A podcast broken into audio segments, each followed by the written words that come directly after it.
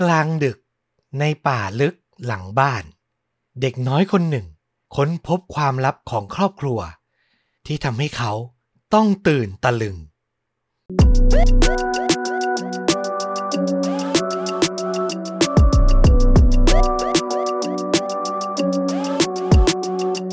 สวัสดีครับ ยินดีต้อนรับเข้าสู่ The A Files Podcast จากช่องชวนดูดะ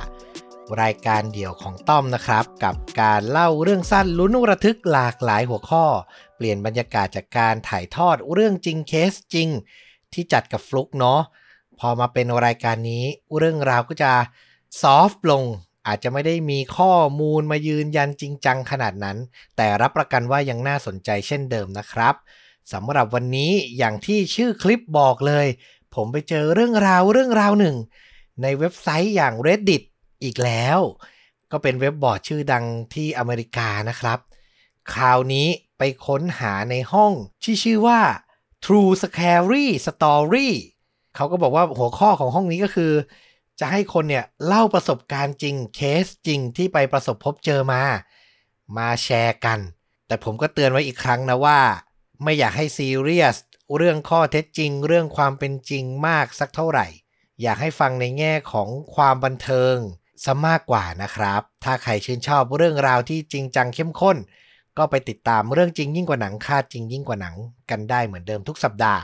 แต่ถ้าใครสนใจเรื่องลึกลับ วันนี้ครับ พบกับความลับกลางป่าลึกของครอบครัวผม โอ้โห แค่ชื่อเรื่องก็น่าจะเรียกความสนใจได้ในระดับหนึ่งแล้วเนาะเป็นอย่างไรลองไปรับฟังกันนะครับสำหรับเจ้าของเรื่องเนี่ยเขามีชื่อว่าคุณชินจิครับ เพิ่งถ่ายทอดเรื่องราวนี้ใน Reddit เมื่อไม่กี่วันที่ผ่านมานี้เองนะ แต่เขาบอกว่าเป็นเรื่องที่เกิดกับตัวเขาเมื่อประมาณ 15 ปีที่แล้ว ตอนนั้นเนี่ยเขายังเป็นเด็กอยู่เลย ยังเรียนอยู่ระดับชั้นประถมศึกษา แต่ว่าไม่แน่ชัดนะครับว่าอายุประมาณเท่าไหร่ คุณชินจิเล่าว่าตากับยายของเขาเนี่ยอาศัยอยู่ในเมืองเล็กๆ ที่ห่างไกล ชื่อว่าเมืองโอกาวะมาชิ อยู่ในจังหวัดไซตามะ ซึ่งตอนที่เขาเรียนอยู่ชั้นประถมเนี่ย พ่อแม่แล้วก็ตัวเขาก็มีโอกาสได้ไปเยี่ยม คุณตาคุณยายบ่อยๆ เพราะคุณพ่อคุณแม่ก็ประกอบอาชีพด้วยการขายของเก่า อยู่บริเวณใกล้ ๆ บ้านของคุณตาคุณยายนั่นเอง คือคุณพ่อเขาเนี่ยจะไปหาจับซื้อรถมือสอง แล้วก็มาแยกขายอะไหล่ส่งออกไปต่างประเทศ ก็คือจะมีลานกว้างๆไว้ เก็บพวกซากรถมือสองอะไรประมาณนั้นนะครับ ตัวคุณชินจิเนี่ยก็บอกว่าในตอนนั้นเขาสนุกกับการไปเที่ยวเก็บของเก่า ที่ลานจอดรถมือสองเนี่ยเป็นอย่างมาก เพราะนอกจากมันจะมีบริเวณกว้างขวาง เด็กๆไปวิ่งเล่นได้ เล่นซ่อนแอบหลบกันไปกันมาได้แล้ว พอเวลามีรถมือสองคันใหม่เข้ามา ชินจิกับเพื่อนๆเนี่ยก็จะชอบไปค้นหาเหมือนของที่มันตกหล่นอยู่ในรถ ซึ่งส่วนใหญ่เขาบอกว่าก็จะเจอเป็นเศษขยะที่มันไม่ได้มีมูลค่าอะไรแหละ แต่ก็มีบางครั้งที่ได้เจอเป็นเศษเหรียญ10เยนบ้างร้อยเยนบ้าง ซึ่งเด็กตัวเล็กๆ เรียนประถมอะครับ พอเจอแค่นั้นก็ดีใจแล้ว ได้มาร้อยเยนก็รีบวิ่งไปที่ตู้กดน้ำอัตโนมัติที่ญี่ปุ่นนี่โอ้โห มีตู้แทบจะทุก 2-300 เมตรเลยมั้ง ก็ไปกดน้ำมากินแบ่งกันสนุกสนาน เรื่องราววันนี้มันเกิดขึ้นในวันหนึ่ง ระหว่างที่ชินจิกับเพื่อนวัยประถมเนี่ย กำลังคุยหาของในรถมือสองคันใหม่ ที่คุณพ่อเขาเนี่ยเพิ่งซื้อเข้ามา แล้วเพื่อนของชินจิครับ ก็เจอแจ็คพอตไม่ใช่เงินนะ แต่คือหนังสือโป๊ครับ โอ้โห คือเด็กผู้ชายวัยกำลังโตเนอะไปเจอของที่มันเขาเรียกว่าอะไรล่อตาล่อใจอะ่ะ มองหน้ากันแล้วก็กระยิมยิ้มย่องครับ แอบเปิดดูด้วยความสำราญเบิกบานใจ ดูไปก็หัวเราะยิ้มเขินกันไป เด็กประถมอะเนอะก็คงไม่ได้เคยเห็นอะไรประมาณนี้บ่อยๆ แต่ระหว่างที่กำลังเพลินๆกันอยู่นั่นเอง เขาก็ได้ยินเสียงแล้วล่ะว่า พ่อและแม่ของพวกเขาเนี่ยกำลังเดินเข้ามา ชินจิก็เลยรีบซ่อนนิตยสาร ซ่อนหนังสือโป๊เนี่ยเอาไว้ที่กระเป๋าสะพาย ด้านหลัง จากนั้นก็เหมือนจะลืมลืมมันไป เดินกลับไปหาพ่อและแม่ แล้วก็ใช้ชีวิตต่อไปโดยไม่ได้รู้ตัวว่า เก็บหนังสือโป๊เอาไว้ จนกระทั่งถึงเวลาช่วงค่ำในคืนนั้นเนี่ย คุณพ่อกับคุณแม่ของชินจิ พาชินจิกับเพื่อนร่วมชั้นไปที่บ้านของตายาย เพื่อจะไปพักค้างคืนด้วยกัน ก็คงมีการปาร์ตี้รับประทานอาหารกันเล็กๆ น้อยๆนะครับ หลังจากแยกย้ายเข้าห้องนอน ชินจิก็จะหาเสื้อผ้าที่เก็บไว้ในกระเป๋าเป้ที่สะพายมาเนี่ยมาเปลี่ยน นิสัยของเด็กอะเนาะก็ไม่ได้จะแบบเปิดแล้วหาอย่างเรียบร้อย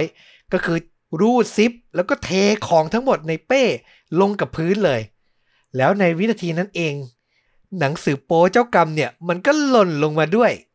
จากที่ลืมไปแล้วเนาะสนุกเพลินกับเรื่องอื่นไปแล้ว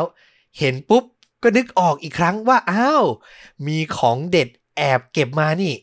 ชินจิกับเพื่อนก็เปิดดูเปิดอ่านอีกครั้ง ด้วยความเบิกบานใจ แหม่ผมนึกภาพออกเลยในฐานะที่เป็นผู้ชายที่ก็เคยเป็นเด็กอะเนาะครั้งแรกที่ได้มีโอกาสเปิดหนังสือโป้นี่มันเป็นอะไรที่ตื่นตาตื่นใจจริง ๆนะครับ เชื่อว่าคุณผู้ชายทุกคนน่าจะมีประสบการณ์ร่วมกัน ผมว่าคุณผู้หญิงก็ต้องมีบ้างแหละนะ แต่หลังจากเบิกบานใจได้ไม่นาน ทีนี้ความหวั่นวิตกมันก็มาเยือนครับ คือชินจิเริ่มคิดแล้วแหละว่า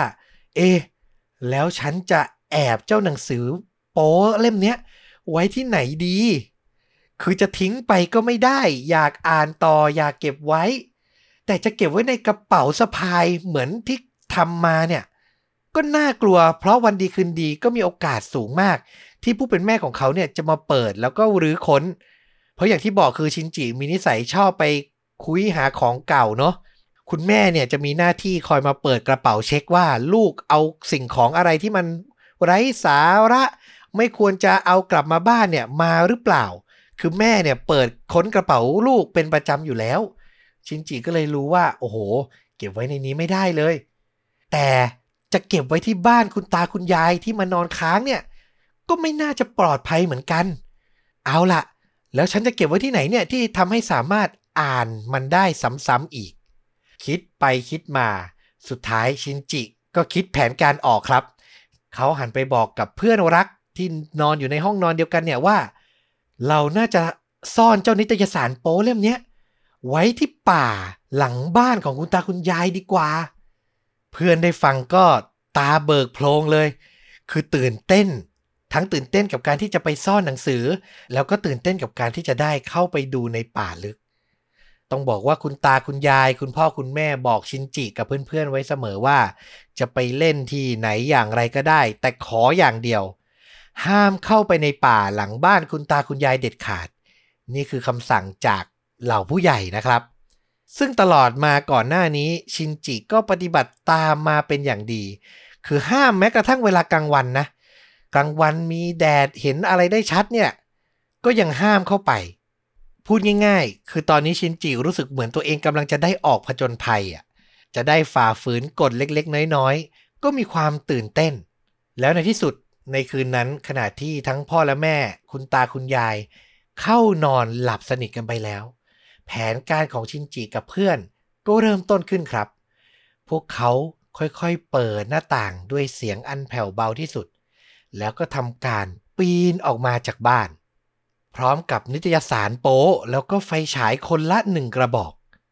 ชินจิบอกว่าตอนนั้นเขารู้สึกตื่นเต้นและกระตือรือร้นที่จะเข้าไปในป่าเพื่อประจนภัย คือถ้าไปคนเดียวเนี่ยน่าจะกลัวแล้วก็ไม่กล้าเข้า แต่คนเราอะ่ะ พอมีเพื่อนโดยเฉพาะเด็กอะ่ะ มันทำอะไรมันก็ตื่นเต้นไปหมด พวกเขาเดินเข้าไปในป่าได้ประมาณสองสามนาที ในที่สุดก็ได้พบกับต้นไม้ใหญ่ต้นหนึ่ง ชินจิกับเพื่อนก็จัดแจงเลย หยุดพักบริเวณนั้น เอาหลังพิงต้นไม้ แล้วก็ใช้ไฟฉายส่องไปที่นิตยสาร แล้วก็ดูกันอย่างเบิกบานสำราญใจ คือก่อนหน้านี้ดูในบ้านเนี่ย มันหวาดกลัวไง มันกลัวว่าไม่รู้ว่าพ่อแม่เนี่ย จะมาเปิดประตู ดูว่าลูกทำอะไรอยู่เมื่อไหร่อย่างไร ก็เลยไม่ได้ดูกันแบบอิ่มเอมมากนัก ทีนี้ก็จัดหนักกันเลย ชินจิกับเพื่อนเนี่ย ใช้เวลาดูนิตยสารเนี้ยนานถึง 30 นาทีเต็มๆ อยู่ในป่า แอบดูภาพว่าวิวครับ แล้วจากนั้นพอรู้สึกว่าอะ โอเคแล้วก็คิดกันต่อว่า จะซ่อนหนังสือไว้บริเวณไหนดี สิ่งที่ยากก็คือ ป่าทั้งผืนเนี้ยมีลักษณะเหมือนกันไปหมดเลย มองไปทางไหนก็เป็นต้นไม้ใหญ่ที่เป็นชนิดและขนาดเดียวกัน มันไม่มีอะไรที่เป็นเครื่องหมายที่จะสามารถซ่อนหนังสือเอาไว้ได้ แล้ววันหลังจะกลับมาดูเนี่ย ไม่สามารถทำเครื่องหมายหรือมีจุดไหนที่เป็นเอกลักษณ์เลย หลังจากมองไปรอบๆ สักพักใหญ่ ชินจิก็คิดได้อีกครั้งว่า อะ ถ้าตรงนี้ไม่มี ลองเดินลึกเข้าไปในป่าอีกสักสองสามนาทีดีไหมพวกเรา ยิงซ่อนไว้ลึกเท่าไหร่ก็น่าจะดี น่าจะไม่มีคนเห็นมากเท่านั้น แล้วในเวลานั้น พอมองกลับไปทางบ้านของคุณตาคุณยาย พวกเขาอะเห็นแสงไฟของเมืองเนี่ย อยู่ไกลๆ คือมั่นใจได้ว่าเดินยังไงก็ไม่หลงแน่นอน ชินจิก็เลยออกเดินลึกเข้าไปในป่าอีก พวกเขาเนี่ยจะหยุดทุกๆระยะ 2-300 เมตร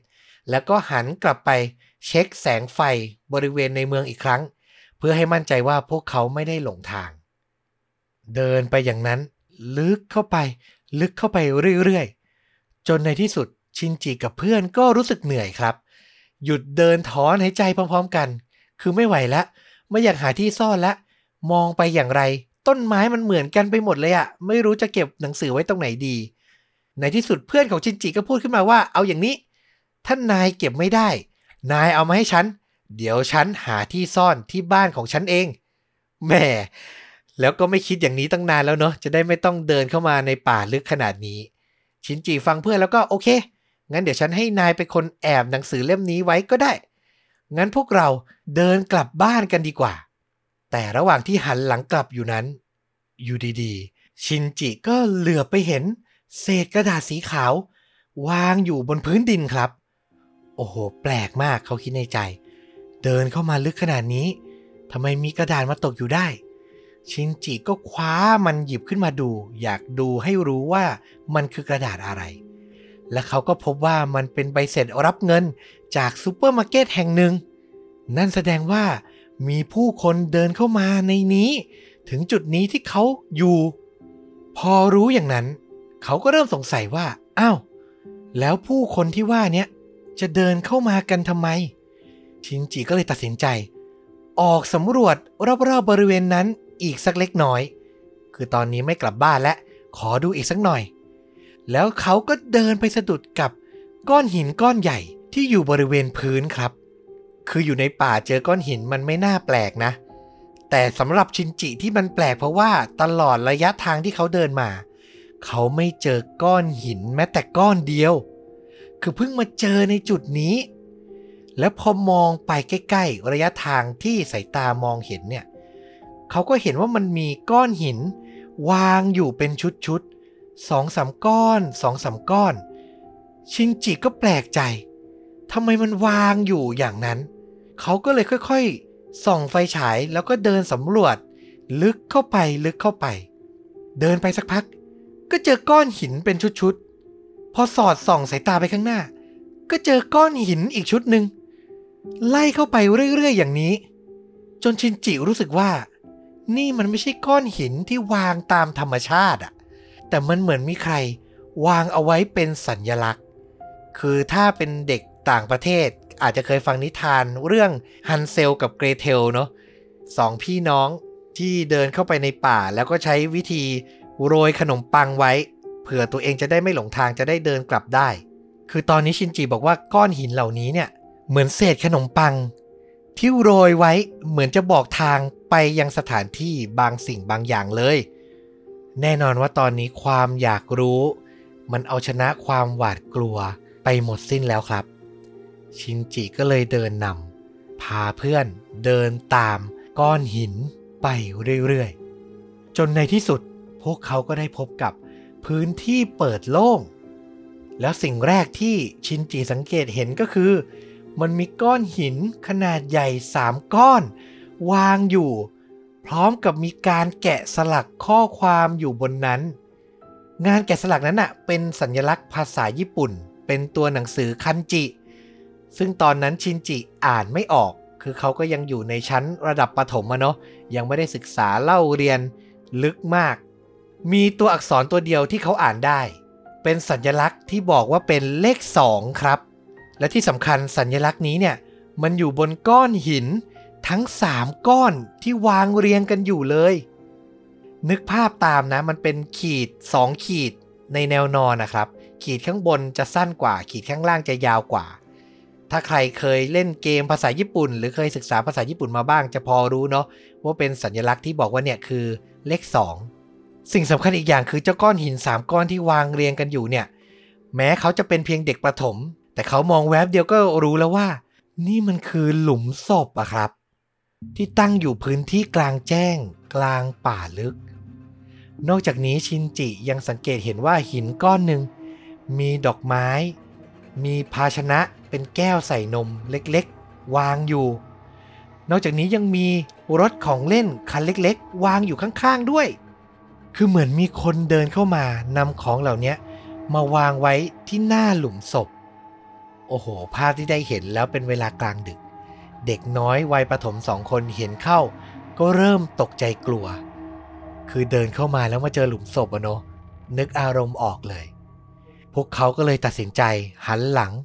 แล้วก็กึ่งเดินกึ่งวิ่ง กลับไปที่บ้านของคุณตาคุณยายทันที ในที่สุด หลังจากจัดการปีนหน้าต่างกลับเข้าไปในห้อง ด้วยความที่อารมณ์หวาดกลัวมันยังเกาะกลุ่มหัวใจอยู่ พวกเขาก็เลยเผลอส่งเสียงดัง เคลื่อนไหวดัง จนคุณพ่อคุณแม่เนี่ยตื่นครับ คุณพ่อคุณแม่ก็วิ่งหน้าตาตื่นเข้ามาเลย คือมาตรวจสอบดูว่าเด็กๆ เป็นอะไรไหม สุดท้ายความจริงมันก็เปิดเผย เพราะพ่อแม่มองแวบเดียวก็เห็นแล้วว่า ทั้งชินจิทั้งเพื่อนเนี่ยใส่รองเท้าเปื้อนดินโคลนอยู่ คือแอบออกไปข้างนอกมาแน่ ๆ สารภาพมาซะดีกว่า ชินจิก็เลยเล่าเรื่องราวทั้งหมดให้พ่อกับแม่ฟังว่าเนี่ยแอบเข้าไปเดินสำรวจในป่าลึกมา แต่ไม่แน่ใจนะว่า เล่าเรื่องหนังสือโป๊หรือเปล่า ถ้าให้เดาไม่น่าจะเล่านะครับ คือเด็กน้อยทำใจยอมรับแล้วแหละว่า เดี๋ยวน่าจะโดนพ่อแม่เอ็ด ต่อว่าแน่นอน คือห้ามแล้วอะว่าอย่าเข้าไปในป่าหลังบ้านคุณตาคุณยาย แล้วนี่กลางดึกด้วยยังจะมีหน้าแอบไปกันอีก แต่สิ่งที่แปลกมากๆคือ พ่อและแม่เนี่ยทำสีหน้าโล่งใจ แล้วก็ไม่แสดงอาการอะไรออกมาเลยครับ คือพวกเขาเหมือนเข้ามาปลอบชินจิ ปลอบเพื่อนของชินจิ แล้วก็บอกให้ทั้งคู่เนี่ยเข้านอน แล้วก็อยู่เป็นเพื่อนเด็กๆ จนกระทั่งพวกเขาพลอยหลับไป แล้วจากนั้นคุณพ่อกับคุณแม่ของชินจิ ก็ไม่พูดถึงเรื่องค่ำคืนนี้อีกเลย แล้วที่สำคัญชินจิไม่เคยมีโอกาสได้กลับไปบ้านของคุณตาคุณยายอีกเลยครับ นับจากนั้น แปลกมากๆเนาะคือเขาบอกว่า เขาแอบได้ยินแอบสังเกตเห็นแหละว่าคุณแม่เนี่ยแอบพูดคุยอาจจะโทรศัพท์กับคุณยายอยู่บ่อยๆ แต่ไม่รู้ว่าคุยอะไรกัน แล้วหลังจากนั้นครอบครัวของเขาก็ย้ายไปอยู่ที่ต่างประเทศ ซึ่งถ้าให้ผมเดาก็น่าจะเป็นสหรัฐอเมริกานี่แหละนะ เขาถึงมาใช้เว็บบอร์ด Reddit แล้วก็ใช้ภาษาอังกฤษได้คล่องแคล่วขนาดนี้ ชินจิบอกว่าเรื่องราวในค่ำคืนนั้นเนี่ยเขาแทบจะลืมไปหมดแล้ว จนกระทั่งตัวเองอายุได้ประมาณ 15ถึง16 ปี คือเติบโตเป็นวัยรุ่นแล้วนะ เขาก็ได้รู้ความลับสุดช็อก แล้วทำให้เขาย้อนกลับไปคิดถึงเรื่องราวในคืนนั้น ชินจิบอกว่าเขามีพี่สาวหนึ่งคน แล้วก็น้องสาวหนึ่งคนนะ คือตัวเขาเนี่ยเป็นลูกคนกลาง เขาใช้ชีวิตอย่างปกติมาตลอดจนกระทั่งอายุ 15-16 เนี่ย อยู่ดีๆ คุณพ่อกับคุณแม่ ก็เปิดเผยเรื่องราวว่า จริงๆแล้ว เขาเป็นเด็กที่ครอบครัว รับมาอุปการะครับ คือเป็นลูกบุญธรรมของครอบครัวนี้ ความจริงข้อนี้ทำให้ชินจิตกใจอย่างมากในตอนแรก แต่สุดท้ายเขาก็ทำใจได้ แล้วก็ยังรู้สึกรักและผูกพันกับคุณพ่อคุณแม่ รวมถึงพี่สาวและก็น้องสาวเหมือนเดิม คือใช้ชีวิตอยู่มาตั้งแต่จำความไม่ได้ ก็คิดว่าเป็นพ่อแม่ แล้วก็พี่สาวน้องสาวแท้ๆไปแล้วแหละ มันก็ไม่ได้เปลี่ยนแปลงอะไรหรอกเนอะความจริงในข้อนี้ ชินจิบอกว่าพอมาคิดคิดดู รูปร่างหน้าตาของเขาก็ไม่เหมือนพี่น้องแล้วก็พ่อแม่คนอื่น คือตัวเขาเนี่ยมีตาสองชั้น แล้วก็ผมหยักโศก แต่พ่อแม่พี่น้องเนี่ยมีผมตรง แล้วก็มีตาชั้นเดียว คือถ้าจับสังเกตอะน่าจะเอ๊ะกันมานานแล้วแหละ แต่ก็ยังว่าเลยเนาะก็ไม่น่าจะคิดมาได้จนถึงวันที่ความจริงเปิดเผย แล้วข้อเท็จจริงอีกอย่างหนึ่งที่ทำให้ชินจิสงสัยก็คือ เอาถ้าอย่างนั้น ถ้าเขาไม่ใช่ลูกชายแท้ๆงั้นญาติทางฝั่งแม่ ครอบครัวทั้งครอบครัว ทั้งตระกูลน่ะ มีแต่ผู้หญิงเลยนะ ที่เขารู้จัก คือย้อนไปดูตั้งแต่รุ่นคุณยาย คุณยายก็มีลูกก็คือแม่ของเขาเนี่ย เป็นพี่สาวคนโต แล้วก็มีคุณน้าเป็นผู้หญิงเช่นเดียวกัน คือแม่ก็มีน้องสาวอีกหนึ่งคนว่าอย่างนั้นเถอะ คุณแม่ของเขา ถ้าไม่นับเขานะ ก็มีลูกสาวคนโตหนึ่งคน แล้วก็คนสุดท้องอีกหนึ่งคน ส่วนน้าสาวของเขาครับ ก็มีลูกสาวคนโตหนึ่งคน แล้วก็ลูกสาวคนเล็กหนึ่งคน เช่นเดียวกัน คือครอบครัวทางฝั่งแม่ไม่มีลูกชายเลย มีแต่เขาเนี่ยที่เป็นลูกบุญธรรม ชินจิเริ่มสนใจข้อมูลนี้ เขาเริ่ม สืบค้นลงลึกไปอีก วิเคราะห์ไปมา แม่ของเขาเนี่ยชื่อว่าอิจิกะ ส่วนน้าของเขาชื่อมิกุ ซึ่งถ้าเขียนตามตัวอักษรคันจิครับ ชื่อคุณแม่ของเขาอิจิกะเนี่ย มันจะต้องมีตัวอักษรที่เป็นขีดขีดเดียวอยู่ ซึ่งมันเป็นตัวแทนของเลขหนึ่งได้ ส่วนคุณน้าของเขาที่ชื่อมิกุเนี่ย ถ้าเขียนด้วยตัวอักษรคันจิ มันจะมีตัวอักษรตัวแรก เป็นขีดสามขีด ซึ่งเป็นตัวแทนของเลขสามครับ ทีนี้เขาก็งงสิทำไมพี่คนโตชื่อมีเลขหนึ่งน้องคนสุดท้องชื่อมีเลขสามแล้วคนกลางที่มีเลขสองหายไปไหนอะชินจิก็คิดกลับไปถึงค่ำคืนที่เขาเดินเข้าไปในป่าลึก แล้วไปเจอหลุมศพสามหลุม ซึ่งมีสัญญลักษณ์ตัวอักษรคันจิเลขสอง กำกับอยู่ทุกหลุมเลย แล้วเรื่องราวมันก็ถูกเฉลยความจริงออกมาจนได้ จะบอกว่ามันเป็นเรื่องลึกลับ เป็นคำสาปในครอบครัว หรือเปล่า ผมก็อธิบายไม่ถูกเหมือนกัน แต่มันน่าขนลุกมากๆ คือลูกหลานในครอบครัวฝั่งแม่ของชินจิเนี่ยที่เป็นคนกลางเป็นคนที่สองล้วนแต่เสียชีวิตไปหมดเลย แล้วที่สำคัญลูกคนรองที่ว่าเนี้ย เป็นผู้ชายหมดเลยครับ สรุปอีกทีนะ คุณยายจริงๆ แล้วมีลูกสามคน ก็คือแม่ของชินจิเป็นพี่คนโต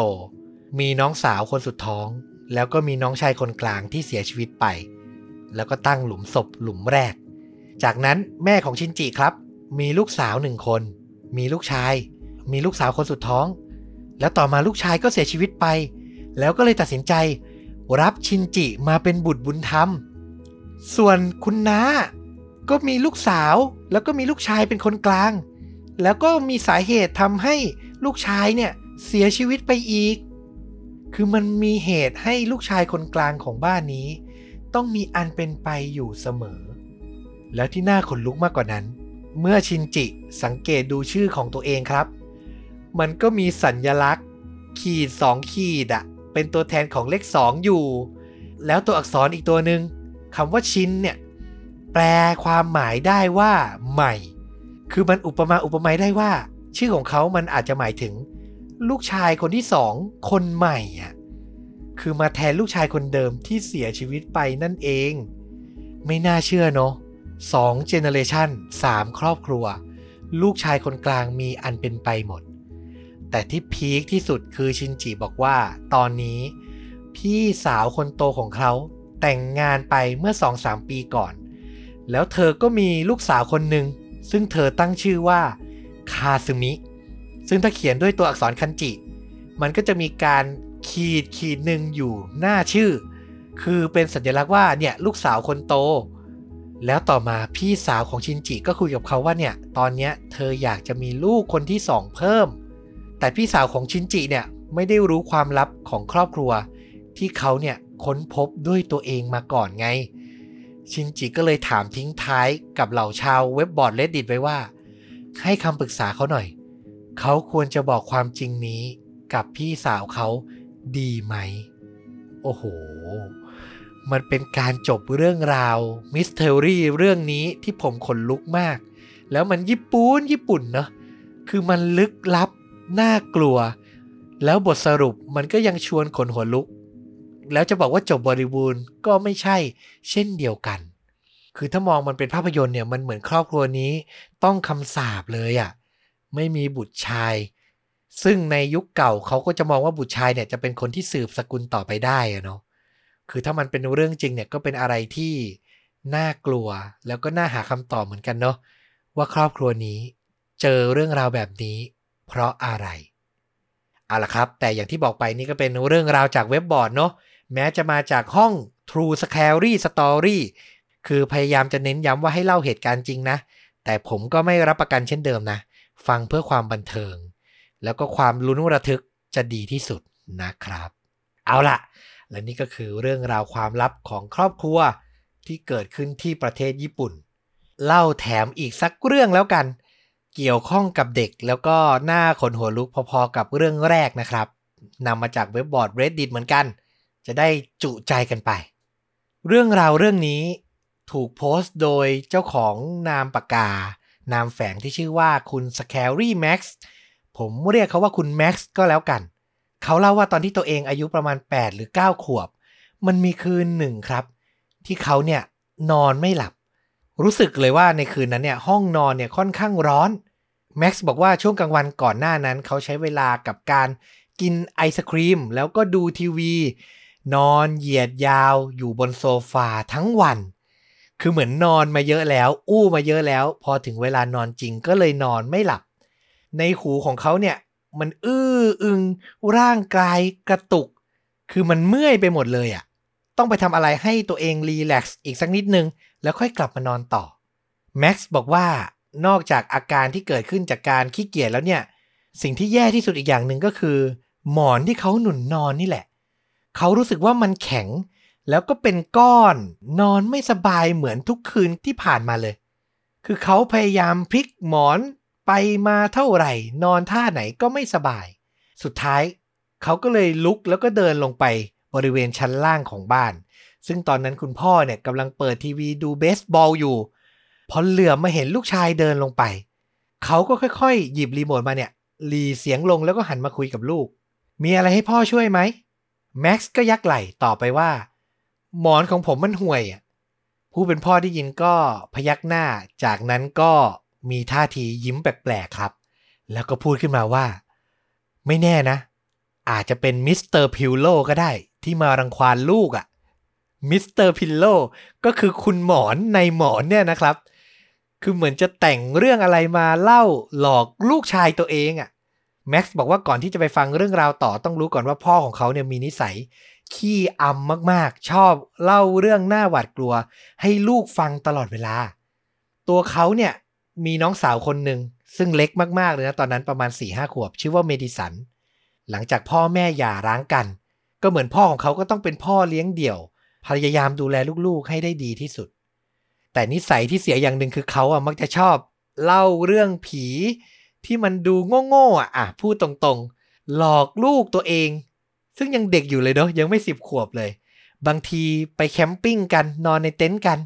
ก็เล่าเรื่องสัตว์ร้ายที่จะมีวิญญาณมาเข้าสิง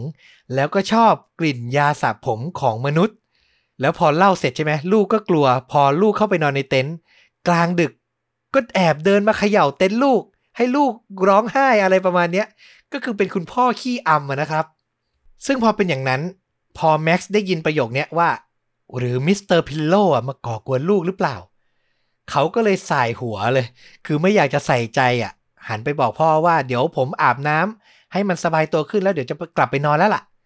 แต่ทว่าพ่อของเขาก็ยังไม่หยุดครับ ฟังพ่อนะ เขาเป็นปีศาจจริง ๆ ตอนแรกอะ่ะ เขาไม่ได้ถูกเรียกว่า Mister Pillow หรอก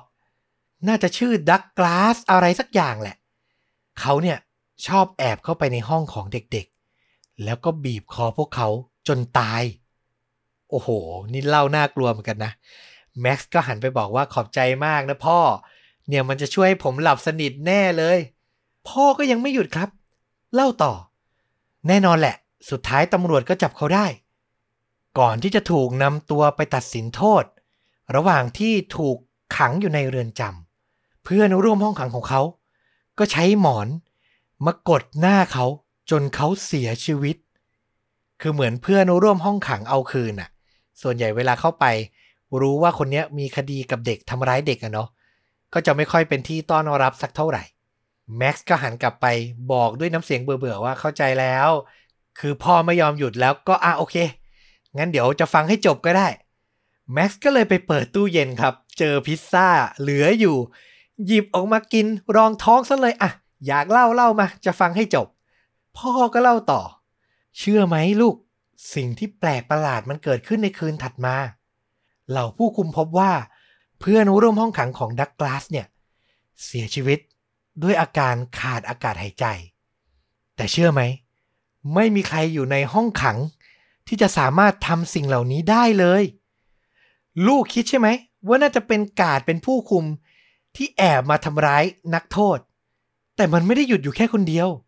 ต่อมานักโทษคนอื่นๆ ที่เคยทำให้ดักลาสเจ็บตัว หรือเคยมาหาเรื่องเขา ก็ทยอยตายด้วยอาการขาดอากาศหายใจ จนในที่สุด ชื่อของเขาก็เปลี่ยนไป เขาถูกเรียกว่า Mister Pillow แม็กซ์ก็ฟังแบบอารมณ์ไม่ได้คิดอะไรจริงจังอะ ก็รับคำไปว่า เออเออเออน่ากลัวจังเลย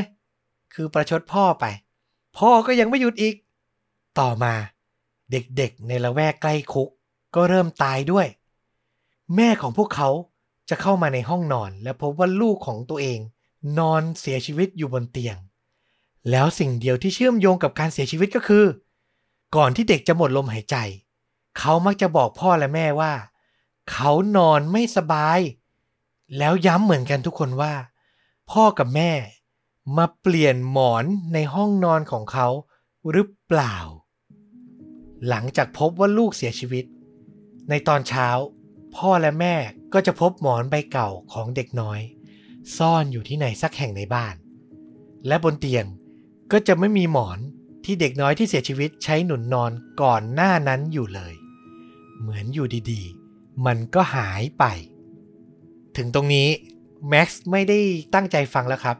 เขาเดินเข้าห้องน้ำไปอาบน้ำแล้วก็เดินขึ้นชั้นสองคือจะกลับไปเปิดประตูห้องแล้วก็เข้านอนตามปกติ เขาได้ยินเสียงแว่วๆจากข้างล่างมาเหมือนพ่อเนี่ย เปิดรีโมททีวีเร่งเสียงให้ดังขึ้นอีกครั้ง แต่ทว่าจากนั้นในวินาทีที่แม็กซ์เดินเข้าไปใกล้ห้อง เขาบอกว่าตัวเองได้ยินเสียงฝีเท้า และเสียงเอียดอาร์ตจากหน้าต่างในห้องนอนของตัวเอง แม็กซ์ตกใจมาก เขาพยายามรวบรวมความกล้า เปิดประตู และก็มองไปที่เตียง แล้วภาพที่เขาเห็นก็คือ บนเตียงนอน หมอนของเขาหายไปแล้วครับ แล้วที่สำคัญหน้าต่างของห้อง ก็เปิดแง้มอยู่ แม็กซ์รีบวิ่งไปที่หน้าต่าง ข้างนอกมืดสนิทและฝนตกพรำๆเขามองสังเกตไปทั่วแต่ก็ไม่เห็นใครเลย ในที่สุดแม็กซ์ก็ปิดหน้าต่างแล้วตรวจสอบให้แน่ใจว่าล็อกสนิทแล้ว ตอนนี้หัวใจของเขาเต้นโครมคราม เขาเดินกลับไปที่ตู้เสื้อผ้า เปิดมันออก แล้วก็เจอว่า หมอนที่ตัวเองใช้นอนอยู่ทุกคืนเนี่ย วางอยู่ในตู้นั้น อ้าว แล้วหมอนที่เขานอนไม่สบายจนลุกไปก่อนหน้านี้ มันหายไปไหนอะมันไม่ใช่ใบนี้หรือเปล่า เขาก็ตอบไม่ได้ แต่พอเห็นภาพหมอนในตู้อะเหมือนเขาขวัญเสียเขาก็ตกใจกรีดร้องด้วยเสียงอันดัง เรียกพ่อ แล้วก็รีบวิ่งลงไปชั้นล่าง แม็กซ์ก็พยายาม สะกดอารมณ์แล้วก็เล่าถึงสิ่งที่เขาพบเจอให้ได้มากที่สุด เขาย้ำถามพ่อตัวเองว่า ที่พ่อเล่าเรื่อง Mister Pillow ไปเมื่อกี้มันแค่เรื่องโกหกใช่ไหม พ่อแต่งขึ้นมาเองใช่ไหม พ่อของเขาก็พยักหน้า พ่อเพิ่งแต่งมันเมื่อกี้เลย พ่อขอโทษ พ่อไม่ควรทำให้ลูกกลัวเลย พ่อคิดว่าลูกโตพอแล้ว ไม่น่าจะตกใจมากขนาดนี้ ระหว่างที่กำลังปลอบลูกชายอยู่นั้น เหมือนพ่อจะนึกออกครับว่า ลูกชายยังกลัวขนาดนี้ แล้วเมดิสันลูกสาวคนเล็กเป็นอย่างไรบ้างเนี่ยพ่อรีบบอกแม็กซ์ว่ารออยู่ตรงนี้นะ เดี๋ยวขอวิ่งไปดูแมดดี้ก่อน แม็กซ์บอกว่าเขาไม่เคยเห็นพ่อตัวเองเนี่ยวิ่งเร็วขนาดนี้มาก่อนเลยในชีวิต เขาขึ้นบันไดทีละสองขั้น ตลอดเวลาที่พ่อวิ่งจากไป แม็กซ์นึกภาพน้องสาวตัวน้อยของตัวเอง นอนตาเบิกโพลงเสียชีวิต โดยมีหมอนกดทับใบหน้าของเธออยู่ คือเหมือนเขาหลอนไปแล้วอะ่ะ เขากลัวว่าสิ่งที่พ่อเล่าจะเกิดขึ้นจริง ไม่กี่วินาทีต่อมา ภาพที่เขาเห็นคือ พ่อของเขาเดินอุ้มน้องสาวของเขาลงมา ท่าทางของเธอปกติ หลับปุ๋ยเลยครับ ทั้งแม็กซ์ทั้งพ่อก็โล่งใจ แม็กซ์เอ่ยปากด้วยอาการเขินๆ กล้าๆกลัวๆ บอกพ่อว่า วันนี้น่าจะสนุกดีนะ ถ้าเราทุกคนจะนอนกอดกันที่โซฟา พ่อคิดว่าไงครับ พ่อมองไปที่แม็กซ์พยักหน้าแล้วก็ยิ้มรับ ในคืนนั้น พวกเขาก็นอนรวมกันที่โซฟาชั้นล่างนั่นเองครับ แล้วจากนั้นก็ไม่เคยพูดถึง Mister Pillow หรือเหตุการณ์ในค่ำคืนนั้นอีกเลย ตอนนี้แม็กซ์อายุใกล้ๆ 30 ปีแล้ว เขาบอกว่าสิ่งที่เกิดขึ้นคือหลังจากนั้น เขาจะคอยตรวจสอบหมอนของตัวเองก่อนนอนทุกคืน เพื่อให้แน่ใจว่านี่คือหมอนที่เขาใช้ทุกค่ำคืนจริงๆ ไม่มีใครสับเปลี่ยนมันไป อย่าง Mister Pillow แม็กซ์ทิ้งท้ายไว้ว่า ตลอดเวลาที่ผ่านมาเขามักจะได้ยิน การเสียชีวิตอย่างปริศนาของเด็กๆในเมือง หลายคนก็พูดถึงเหตุผลมากมายแตกต่างกันไป แต่ภายในจิตใจของเขานั้น ยังคงนึกถึงเรื่องราวในคืนนั้นที่พ่อของเขาเล่าให้ฟังอยู่เสมอ แล้วถ้าคืนนี้เป็นไปได้ เขาบอกให้ผู้ที่รับฟังหรืออ่านเรื่องราวของเขามา ทุกคน ลองตรวจสอบหมอนของตัวเองก่อนนอนให้ดีๆ จะได้รู้ทันทีว่าค่ำคืนนี้ คุณจะนอนหลับสนิทและปลอดภัยครับ นี่ก็คือเรื่องราว Mister Pillow เนาะเรื่องเล่าของผู้เป็นพ่อ ซึ่งก็มองได้หลายแง่ อาจจะทำให้ลูกเกิดหวาดกลัวในจิตใต้สำนึก หรืออาจจะเป็นหัวขโมยที่เข้ามาในบ้านคืนนั้นพอดี แล้วพอเห็นว่ามีคนขึ้นมา ก็หลบหนีไป หรือมันจะเป็นเรื่องจริง เป็นตำนานจริง แต่พ่อเห็นลูกตกใจ ก็เลยตัดสินใจโกหกว่าไม่หรอกมันไม่มีเรื่องนี้หรอกพ่อคิดขึ้นมาเอง ก็เป็นไปได้ทั้งหมด หรือทั้งหมดนี้จะเป็นเรื่องเล่าเป็นเรื่องที่ถูกเขียนขึ้นมา ผมว่าก็เป็นไปได้ ก็อย่างที่บอกไปว่า The A Files เป็นพอดแคสต์ที่ถูกสร้างขึ้น ให้ฟังเพื่อความลุ้นระทึก และก็ความบันเทิงเป็นหลักนะครับ ก็หวังว่าคุณผู้ฟังชาวชนดูดาทุกท่าน จะได้รับกลับไปไม่มากก็น้อย ใครชื่นชอบเรื่องราวแบบนี้ อยากสนับสนุนต้อมกับฟลุกให้ทำพอดแคสต์ไปได้นานๆ ก็สามารถกดปุ่ม Super Thanks อยู่ใกล้ๆ ปุ่มกดไลค์กด Subscribe ส่งรายได้ให้เราโดยตรง ผ่านทาง YouTube ได้เลยนะครับ หรือจะสมัครสมาชิกช่อง ก็แปะลิงก์ไว้ให้แล้วทุกช่องทาง สนับสนุนพวกเราเป็นรายเดือนได้เลย แล้วกลับมาพบเรื่องจริงยิ่งกว่าหนัง คาดจริงยิ่งกว่าหนัง รวมถึง The F Files ในตอนต่อๆไปได้สำหรับวันนี้ลาไปเพียงเท่านี้ สวัสดีครับ